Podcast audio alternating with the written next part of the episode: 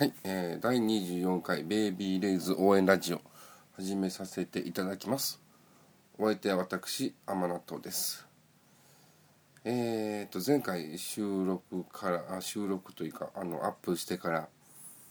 1ヶ月以上経ちまして、えー、随分お待たせいたしました。えー、ねラジオの更新を待ってくださっている方がいらっしゃる？いらっしゃらない？いらっしゃる、うん、いらっしゃってほしいなと、まあ、思うわけなんですけれども。まあまあこの1ヶ月ちょっとぐらいの間にですねお仕事の方も非常に忙しくなりまして、まあ、お仕事って言ってもあのアイドルを応援するお仕事ではなくあのリアルの方のねお仕事も忙しくなりまして、まあ、つい先日までは風邪をひいておりましてもう本当季節の変わり目ごとに風邪をひくというので有名な甘納豆でございますのでなかなか声の方もお聞き苦しくなる感じの声でしたのでまあまあこの時期といいますか今日までちょっと収録するのが遅れておりまして大変お待たせいたしました。まあね終わったわけではありませんのでえまだまだこれがもちろん続けていくつもりですし、まあ、聞いていただきたいなとも思ってるわけなんですけれども、えー、ちなみに言いますとの今回のリアムさんはいらっしゃいません、えー、私甘納豆一人の収録になっております。で今日収録しているのがですね、5月の14日ということで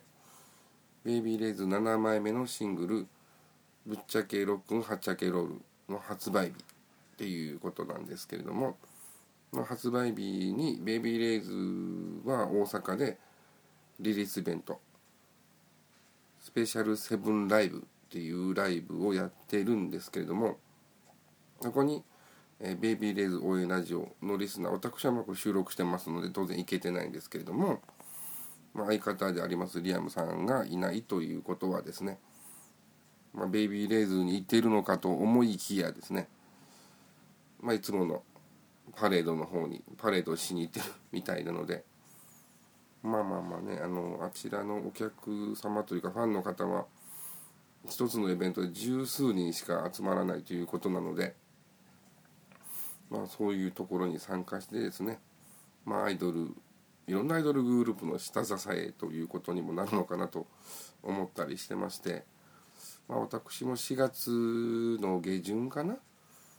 えー、ちょくちょくこのラジオでも言ってますサザンクロスというアイドルさんが鹿児島にいるんですけれどもポニーキャンアイドルクラブ感謝祭に行くかの鹿児島のサザンクロスの3周年記念ライブっていうのがあったんですけれども行くかで相当悩んだんですがまあサザンクロスの方に行くということで。まあ、人のことは言えないのかなと思いながらですねまあそちらのサザンクロスの方のライブは、えー、先月3月にそのメンバーの自分の推しのメンバーであります、まあ、舞ちゃんという子がいるんですけれどもその子の生誕に行けなかったのでまあまあまあその代わりというか埋め合わせというかという形で、まあ、行かせていただきまして。まあ、変なところで義理がたいところがある甘納豆なんですけれども、えー、話をベイビーレンズに戻しまして7枚目のシングル「ぶっちゃけロックはっちゃけロール」なんですがもう当然自分の手元にも届いてまして、まあ、CD4 曲「ぶっちゃけロックはっちゃけロール」「ベイビーステップ」「充電満タンサタデーナイト」「アゲインアゲイン」っていう4曲が入ってるんですけれどもまあ、全部あの ABC それぞれで入ってる曲が違ったりするので全タイプ揃えるとこの4曲が聞こえ聞けますよっていうことなんですけれども、まあ、この4曲とも聞きまして自分の中ではそうですね、うん、充電満タンサタデーナイトが好きかなと思いました。あの充電のパーセントが増えていったりとか1週間分充電とかいうあの辺りのフレーズがすごく好きで早くライブで生で見たいなと思ってたりしてます、えー、聞いてくださってる方はどの曲が好きだったでしょうか？もしよければあのなおちゃんとリコピンのベイビーレイズラジオ過去仮ももちろん送ってあげてほしいんですけれどももしよければこちらの応援ラジオの方にもこの曲のこういうところが好きでしたねみたいなことでまたメールを送っていただけたりすると非常にありがたいです、まあ、今回みたいにお仕事が忙しくなって収録がねまた1ヶ月先になるみたいなことがまあまああるかも分かりませんけれどもそれでもよろしければということでお願いいたします。でこの1ヶ月以上空いている間に、まあ、当然ベイビーレイズ関連のあのオスっての底辺の方のお仕事の方もしてまして尼崎道場だったりあとはその次の日の大阪の地域会だったりは参加しました。で尼崎道場の方では、まあ、大阪ヤオ日比谷ヤオの1週間前にある大阪ヤオの、まあ、タイトルを考えようみたいなことの稽古をしてたんですけれどもまあリコピンがね夏場なんでお客さんに水かけたいですねみたいなことを言ってましてまあね夏場といっても7月の63あたりは梅雨が明けてるかどうかまだまだ微妙なところなんでそんなにガンガンに暑いっていうこともないかもしれないんでもし水うまくなら参加するのに着替えがたくさんいるなちょっとどうかなと思いながら見てたりしたんですけれども。大阪地域会の方では一部がまあデートということでまあの奈緒ちゃんのところに地域会に行ったんですけれどもうん甘納豆さんあの牧場デートっていう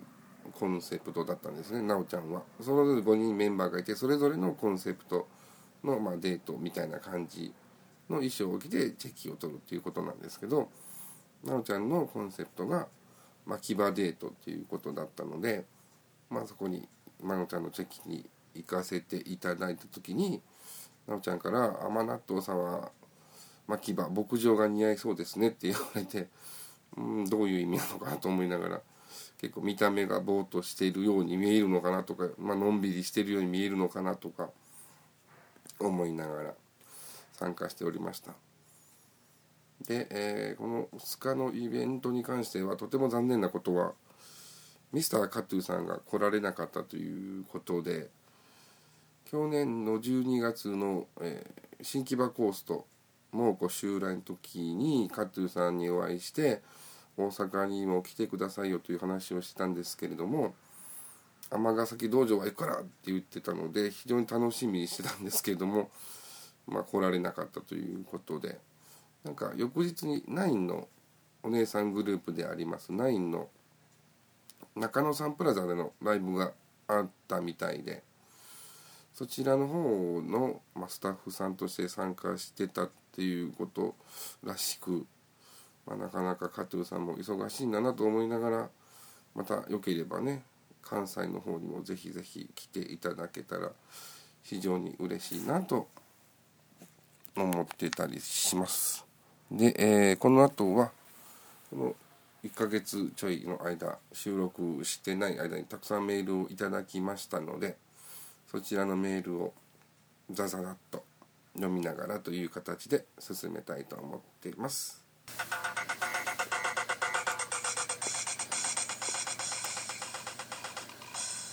えー、それではこれから、えー、メールをたくさん読んでいきたいと思っておりますけれどもえー、まず4月5日にいただいてます。メールになります。もう随分前になるんですけどお待たせして申し訳ないです。えー、サネヨリさん。サネヨリさん今回の1ヶ月半の間に4通ほどメールをいただきまして、まあ、大変ありがたい限りだなと思っていると同時に、まあ、すっかりベイビーレイズを好きになってくれてね非常にベイビーレイズの、まあ、今回の7枚のシングルもデイリー2位っていうことだったんですけどお客さんというかファンの方がたくさん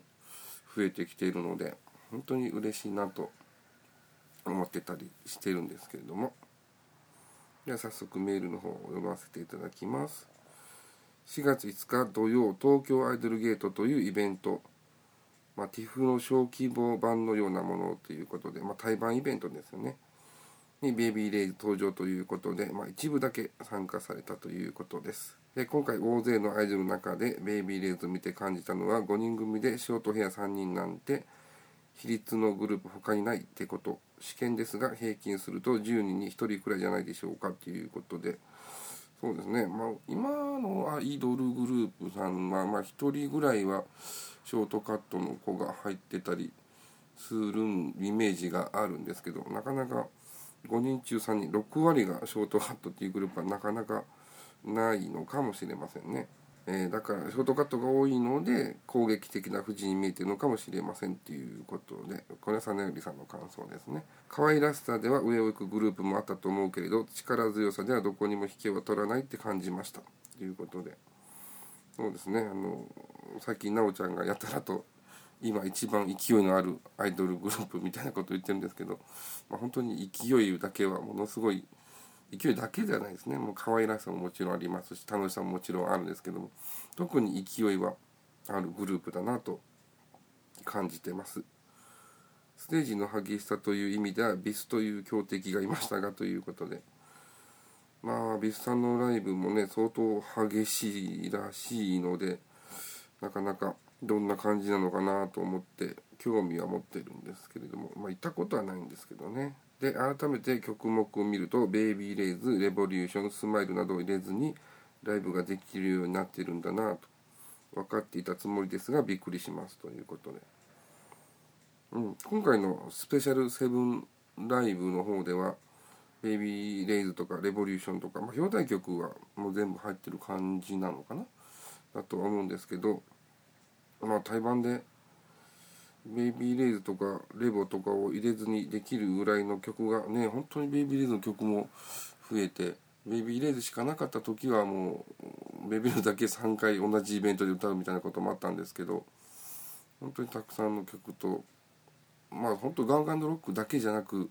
ちょっとスカしたロックというかいなしたロックというかいう感じの曲も恋はパニックだったり、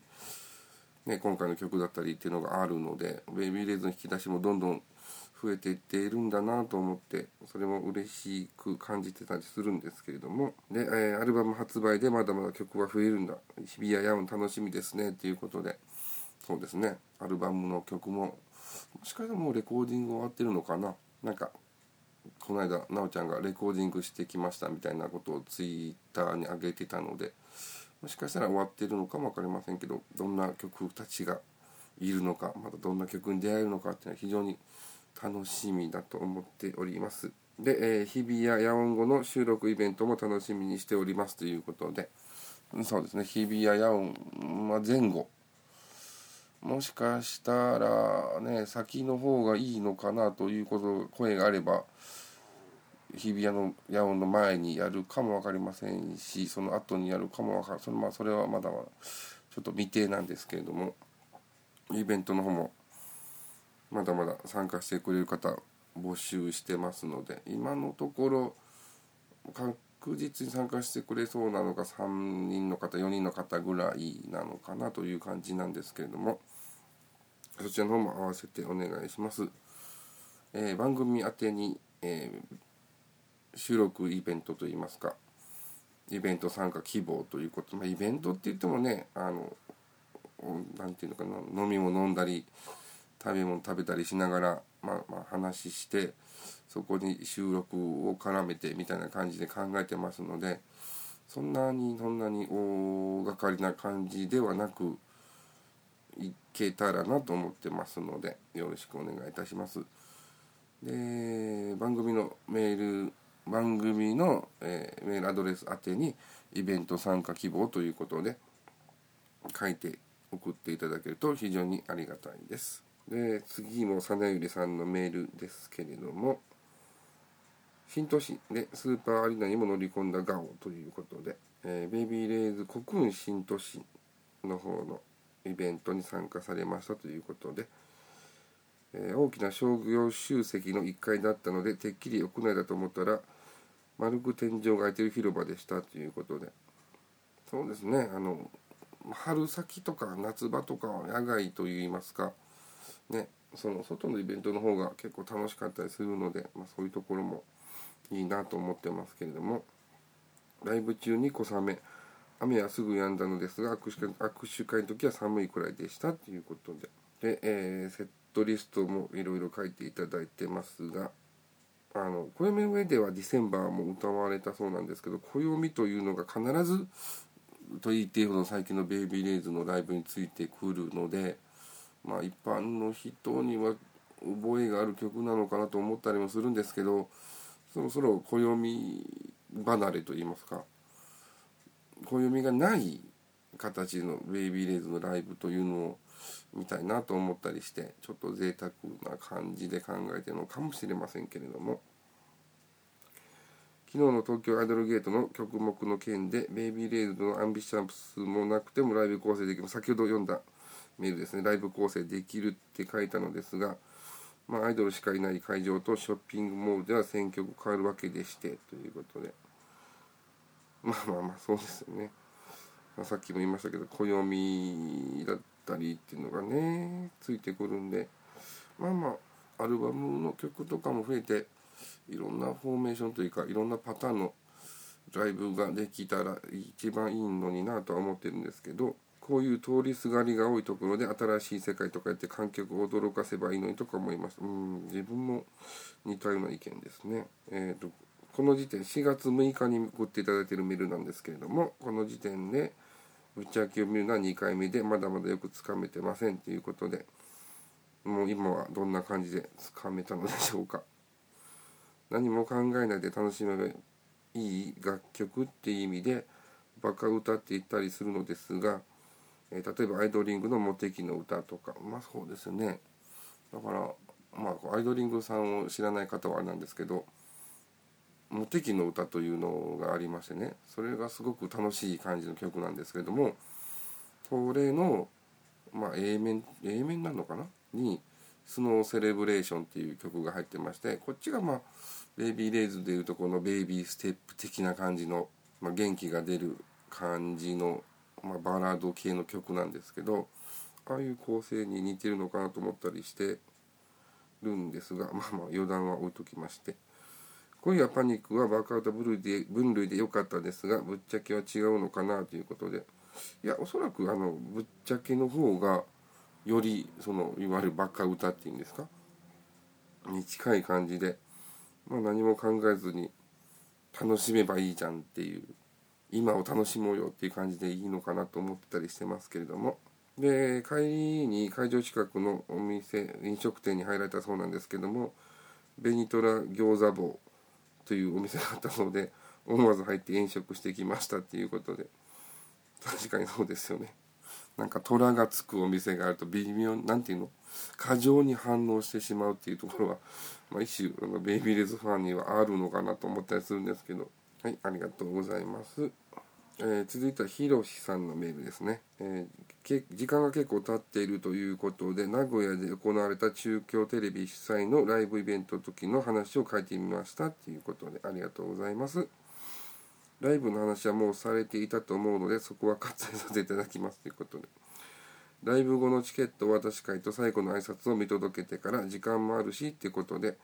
会場近くの米田あの名古屋なんでね米田コーヒーっていう有名な、まあ、チェーン店なのかな？があるんですけれどもそちらの方に連れて行っていただきました。であとひろしさんの知り合いさんの方と3人で行ってきまして、えー、ベビーレのメンバーも好きな名古屋名物で白のワールもあげていたしっていうことで、あのー、名古屋に行くとねベビーレイズの白のワールド行きたいですみたいなことをまあまあ言ってたりするんですけどでも話のネタにいいかなという軽い気持ちでっていうことで、まあ、連れて行っていただきまして白ノワールっていう、まあ、ホットケーキパンケーキみたいなのにアイスクリームが乗ってるっていう普通はね生クリームとかだと思うんですけど、まあ、ではなくアイスクリーム乗ってるということでまあまあかなり甘い甘い感じの味的にはですね、まあ、自分は甘いもの好きなので美味しくいただきましたけれども。待たなくていい喫煙ブースの方でイベントの感想や今後のベビレがどうなるかなどを語り合った時にっていうことなんですけど自分タバコを吸うのでね他のお二人さんはタバコは吸われないんですけれどもまた非常にご迷惑をおかけしながらということで喫煙ブースの方で、えー、お話を楽しくしてたんですけどもでふと禁煙席の奥の方に目をやってみたら見たことある顔がっていうことででんちゃんとリコピンがいたのでびっくりしましたっていうことでね本当にあのこれ3月の末ぐらいの名古屋の中京テレビさんのイベントの後のことなんですけどまさかね後からベイビーズメンバーが入ってくるとは想像もしてなかったので。で禁煙席いや喫煙席の扉の前ぐらいまであの一回座ってわざわざそっちの喫煙席の扉の前までリコピンがまあマスクしてたんですけど来てわざわざこっちを確認しに来るという ことがありましてでわーってびっくりした顔してまたメンバーの席に戻って行ってたんですけれども。えー、あとすぐに大阪移動だと決めつけていたのとまさかイベント会場近くの店に来るなんて思っていなかったのでって本当そうですよね入り口の方の席にはマネージャーさんたちがいて逆に落ち着かない感じになってしまいましたがっていうことで。えっ、とね L 字型になっているのかな、えー、禁煙席が。で L 字型の自分から見ると右側の方にスタッフさん。で左側の方にベイビーリーズメンバーという感じで座ってました。大人の対応でメンバーに近づくこともなくツイートすることもなく普通に雑談しておりました。でまあさ当然ですね。はい。そういう対応が普通ですよね。ってはい。そのその通りだと思います。出ていくメンバーやマネージャーさんたちを席からそっと見届けた後に自分たちの真横のガラスで仕切られた禁煙席にいたのがなおちゃんのご両親だってことに気がついたので退席される瞬間でお母さんがなおちゃんにそっくりだって話題になったのですがそれにしてはめっちゃ若く見えるなと思っていたらなおちゃん本人でしたっていうことでえっ、ー、とね自分たちのそのブースガラス1枚挟んで隣の禁煙席のとこに男性の人とまあ中年って言ったら怒られますけど男性の人と女性の人とで若めの女の人が座ってらっしゃったんですね。でまあ奈緒ちゃんまあその最初はスタッフさんだと思ってたんですけどもでまあその3人さんが自分たちで先に帰るっていうことになったのでまあ見るとなく見てたんですけど。まあ、以前あの奈緒ちゃんが自分のお姉ちゃんも奈緒ちゃんのお姉ちゃんも奈緒ちゃんに似てるって話をしてたのでああお姉さんかなと思って見てたんですけどまあまあご本人だということでもうこちらにあのレジでお会計する時にこちらを見ていただいて、まあ、会釈していただいて、まあ、本当びっくりですよね。まさか奈緒ちゃんがガラス1枚隔てた隣に座ってるとは予想もしませんからもう3人でかなりパニックになってたんですけれども。で、えそれ一度軽く動揺していたら奈緒ちゃんがこっちに気がついたようでニコッと笑いながら会釈してくれたので全員で何度もペコペコお辞儀してなおちゃんファミリーをお見送りするというプチイベントが発生しましたということで。全く予想していないことだったのでそのことも含めて楽しいイベントでした。本当に名古屋に行くとね、まあ、あの1月のチェキ会の時はあの楽屋入りするでんちゃんなおちゃんナースルックのナース衣装のでなおちゃんでんちゃんにたまたますれ違うということがあったりとか今回のコンメダのことだったりとか名古屋に行くとなんかこう想像もしてないようなことがあったりするのでなかなか名古屋遠征は楽しいなと。もちろんイベントも楽しいんですけどもイベントやライブも楽しいんですけれどもと思ってたりしています。で追伸でまた何かネタができたら投稿させていただこうと思っております。ということでまあそんなにあの何て言うのかな。もう大きなネタじゃなくても本当に日々ベイビーレズ見てこんなに楽しかったですよぐらいでいいのでメールもまたいただけたらいいなと思ってます。ありがとうございます。で、えー、こちらはまた、えー、またまたサネオリさんですね。いつものラジオネームサネオリですって書いていただいてますけれども。4月29日のイオンモール川口前川でイベントが2回行われましたということでレポートをいただいております。長すぎる自覚はあるのですが切ったらかえって分かりにくくなりそうなのでこの形ですみませんということでもうあの今回はたくさんメールを読ませていただいてますのでまあ、なんて言いますか。ん？はしょってはしょってじゃないの？抜粋して読ませていただいております。でこの日はなんかあの同じ場所で小島よしおさんのステージもあったそうでベイビーレズメンバー楽屋でいて盛り上がったという話をしてたそうで。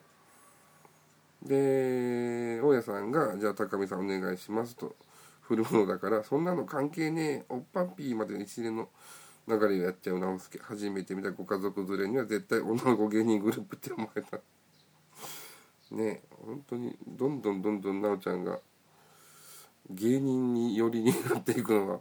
いいのか悪いのかと思いながら楽しんでるんですけれども。結局楽しんでんじゃねえかって話なんですが。で、えー、でんちゃん直輔が左目が髪に隠れている。まあ流す感じの髪型になっているんで今の奈緒ちゃんは見てると鬼太郎に見えるっていうことで まあ確かに自分もそれは大きな声では言えませんがうんなんとなくそうだなと思ってたりもしています。はいえー、で次のメールこちらがともレインさんから頂いたメールですね。こちらが5月2日公開収録に行ってきたのでレポートしたいと思いますということで。えー、名古屋のケーブル局のアイドル番組公開収録に往復はがきに出演者のイラストを描いて送ると、えー、出演者のイラストを描かないとダメなんですね。絵心のない甘納豆にはなかなか厳しいというか高いハードルですが招待か優先入場ができるということで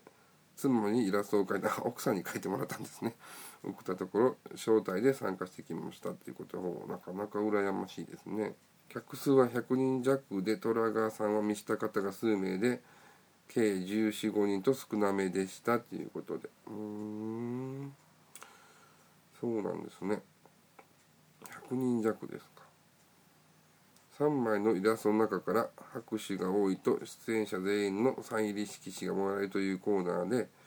いろいろなトラブルと虎川さんの後押しトトラブル？何のトラブルがあったんでしょうか。後押しで色紙をリコピン直々にもらうことができる。おお素晴らしい。なんとまあ羨ましいことでしょう。で、えー、ライブ収録では恋パに暦チャケチャケベイビーレイズと少しやめな印象が残りましたが収録などでタイアップ曲優先なのは仕方ないのかなと。ねどこのイベントに行くとも必ず暦がついてくるっていうのがね。うんちょっとあの、まあ、もちろん暦もいいんですけど違う曲も入ってくると嬉しいなと思ったりしてますが少ないトラーガーさんとメンバーでアウェイともいえる会場を盛り上げた達成感は最高でしたっていうことでね。かえってあのファンの人が少なければ少ないほどね、アウェーであればアウェーであるほど応援しているグループに熱を入れて応援するっていうのはまあまあ本当にアイドル現場ではよく見る光景だし自分もねあんまりコールとか応援とかが少ない感じだと燃え上がるみたいなところはあったりしますね。収録後の握手会ではトラーガーさんが少なく列も短めで剥がしも緩くリコピン先頭でメンバーとも1分ずつ話すことおお1分も話してできたんですね。へえすごい。最後のリオトには持っていたトラちゃんエコバッグの中身を無理やり引っ張り出されという一緒に相変わらずリオとも暴れ回ってるみたいですけれども。自分にも参加されたトラガーさんにも神指になったんじゃないでしょうかっていうことでそうですね。1分ずつも話ができてなおかつリコピンから直々にサイン色紙をもらえるとはなんという羨ましい、えー、それでは日比谷野音に向けお互い頑張っていきましょうということで。はい。それまでね日比谷野音の時に万全で応援できるようにぜひぜひお互い望みたいものですけれどもで、えー、最後のメールです。5月6日の下北沢ガーデン定期ライブ感想ということで、こちらのメールもサネよりさんから頂いております。ありがとうございます。トリストを書いていただいておりまして、14曲だったんですかね。後ろの方で全然見えないかなと思ったら、観客の頭の隙間からそれなりに見えましたということで。高見さんスタート前の影慣れで注意事項を読むが神々。それに続けて高見の秘密。中学時代のあだ名は歩く変態視点でしたっていうこれあの昨日？今日？今朝か。のベイビーレーズラジオカッコ仮でもあとはなんか変 変態辞典っていうことでなかなか盛り上がってたんですけれども。客席は受けるというあっけに取られると。リアクション困る感じ。そのまま開演。ここまでなら後半の4んここまでなら後半の記名曲を4曲続けて、M、MC へ。ああなるほど。それで,、えー、リコピンが終わったよねきやねということで。あメドレー4曲メドレーがあったんですね。でリコピンが MC で「やおまで2かと2ヶ月なんですよ。どんなことしたい?」っていうことで奈緒ちゃんが客席も一緒に線香花火でそそそれはダメでしょ。線香花火やったら怒られるよ普通に。で、えー、リコピンがこの間尼崎道場で大阪八尾のタイトル決めるってあって水鉄砲でみんなのハートを打ちに行くとガオーが優勝だったと。八尾でも水巻きたい。誰が汗かいてるか分からなくする。もバッバケツでドバッとって。まあまああのバケツで水まくならぜひともあの席は後ろの席が当たってこれることを祈る限りですが。ね東京でそんな水浸しにされたら帰ってくる子ね風邪ひいてるって話でね。で、えー、アンコールで定期ライブボリューム10開催発表ということで。次回は6月7日渋谷クラブエイジア。というとこで定期ライブが行われるそうです。でこの日はベイビーステップの初披露の時だったみたいで見逃さないで済んでよかった。透明版でもやってなかったんですね。ということやってないですね。ショートバージョンは配信されて聞いていますがフルで聞くのは初めて。2番の詩がいいしテレビサイズで物足りない感じがしていた。よりもちょっとした就職がついていい終わり方になってました。曲終わりでメンバーが特にポーズするわけでなくおのおの別々の方向を向くのも何度も何度もところで左右に揺れる振りも、なるほど。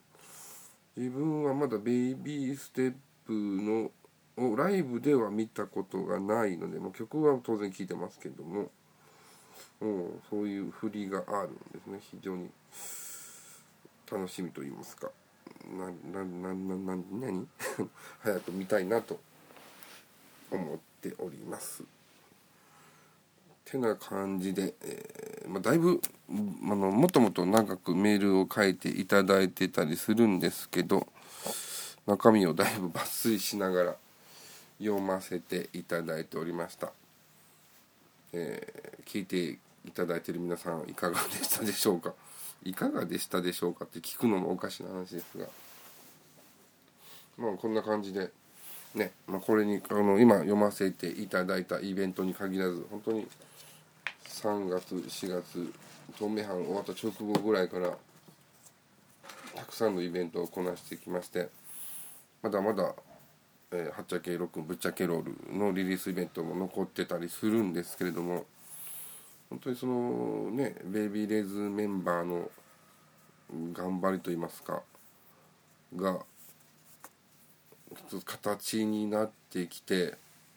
ねまあ別にオリコンの順位がないんだからどうとかっていうのは自分はあんまり感じてないんですけどうんっていうのもあのね最近のイベントというかアイドルシーンに関して言うと CD の販売枚数っていうのも複数買いっていう形が、まあ、当然のような形になってきているので、ね、あのお金持ちのファンの人がいっぱい買えば順位もそれも上がるっていうことにもなっていくのかなと思ったりするので、まあ、ないんだからどうとかっていうことではないんですけども、まあ、実際イベントに行かせていただいたライブも行かせていただいたりすると本当に徐々にではありますけれどもファンの数が増えてきてるっていうのが実感として思えますし本当にそのメンバーの頑張りがね少しずつ少しずつ実を結んでいってるっていう形の何ていうの現れっていうのがデイリーにとかっていう方ということで現れているんだとするとそちらの方はもう本当にすごく嬉しいし良かったなとも思うしもっともっとベイビーレイズしてくれる人増えたらいいなとも思うしっていう感じでいます。で、えー、今日これからこの収録今日じゃないですね。明日は名古屋に行くんですけれどもそちらの方のライブで、えー、と今ベイビーレイズのスペシャルセブンライブでは7曲目はどんな曲でしょうっていうクイズをやってましてこれ当選するとなんか素敵な景品がもらえるらしいんですけども東京の方では、えー、ゲットオーバーナイト大阪の方ではトゥゲザートゥゲザートゥゲザーということでスペシャルセブンライブ東京大阪名古屋と3公演ありましてその最後の名古屋に行ってまいります。でまあ当たるかどうかは知りません。自分の予想一応言っておきますと Gate of the Tiger。でいきたいと思います。うん。勇気の歌と Gate of the Tiger でだいぶ迷ったんですけど Get over night。トゥギャザーツギャザーツギャザーときてうん。元気の勢いのある曲。でってなるとやっぱゲート・オブ・ザ・タイガーかなと。うん、SOK もね あるとは思うんですけど、まあ、ここはもう男らしく一点勝負でゲート・オブ・ザ・タイガーで行ってみたいと思います。まあ当たるかどうかは知りません。当たったらどんな景品だったのかはまたこっちのラジオでご報告させていただいたいただきたいと思いますが外れた場合はごめんなさいっていうことで。ということで、えー、この辺で第24回ベイビーレッツ応援ラジオ終わりにしたいと思います。お相手は私いつもの甘納豆でした。ありがとうございました。